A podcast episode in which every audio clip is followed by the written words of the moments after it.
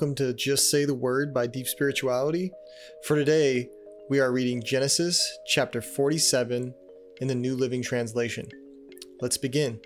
Then Joseph went to see Pharaoh and told him, My father and my brothers have arrived from the land of Canaan.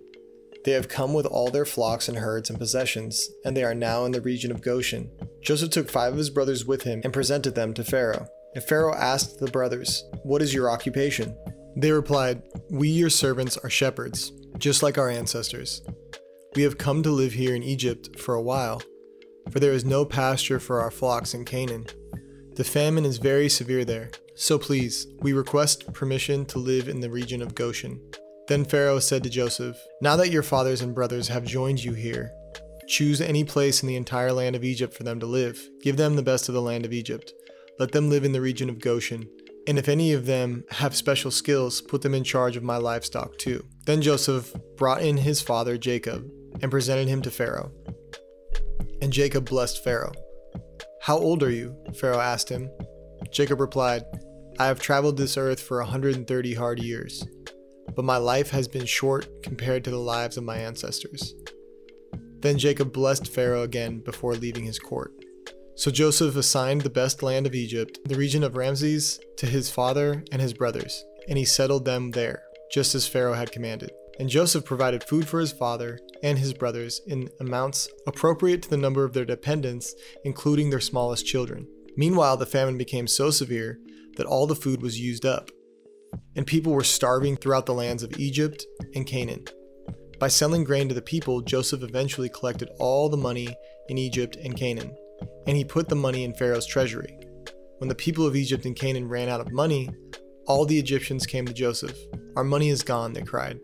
But please give us food, or we will die before your very eyes. Joseph replied, Since your money is gone, bring me your livestock. I will give you food in exchange for your livestock. So they brought their livestock to Joseph in exchange for food. In exchange for their horses, flocks of sheep and goats, herds of cattle and donkeys, Joseph provided them with food for another year. But that year ended, and the next year they came again and said, We cannot hide the truth from you, my lord. Our money is gone, and all our livestock and cattle are yours. We have nothing left to give but our bodies and our land. Why should we die before your very eyes? Buy us and our land in exchange for food.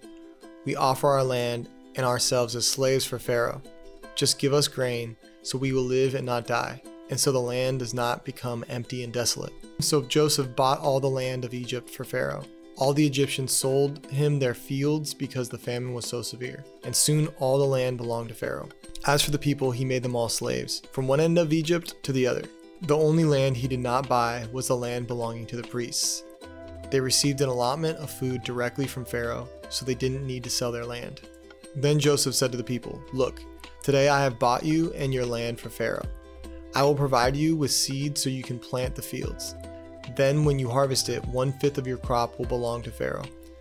You may keep the remaining four fifths as seed for your fields and as food for you, your households, and your little ones. You have saved our lives, they exclaimed. May it please you, my lord, to let us be Pharaoh's servants. Joseph then issued a decree, still in effect in the land of Egypt. The Pharaoh should receive one fifth of all the crops grown on his land. Only the land belonging to the priests was not given to Pharaoh. Meanwhile, the people of Israel settled in the region of Goshen in Egypt. There they acquired property and they were fruitful, and their population grew rapidly. Jacob lived for 17 years after his arrival in Egypt, so he lived 147 years in all. As the time of his death drew near, Jacob called for his son Joseph and said to him, Please do me this favor. Put your hand under my thigh and swear that you will treat me with unfailing love by honoring me this last request. Do not bury me in Egypt. When I die, please take my body out of Egypt and bury me with my ancestors. So Joseph promised, I will do as you ask. Swear that you will do it, Jacob insisted. So Joseph gave his oath, and Jacob bowed humbly at the head of his bed. And that concludes Genesis chapter 47. Make sure to subscribe to the Just Say the Word podcast feed and visit deepspirituality.com for more content like this.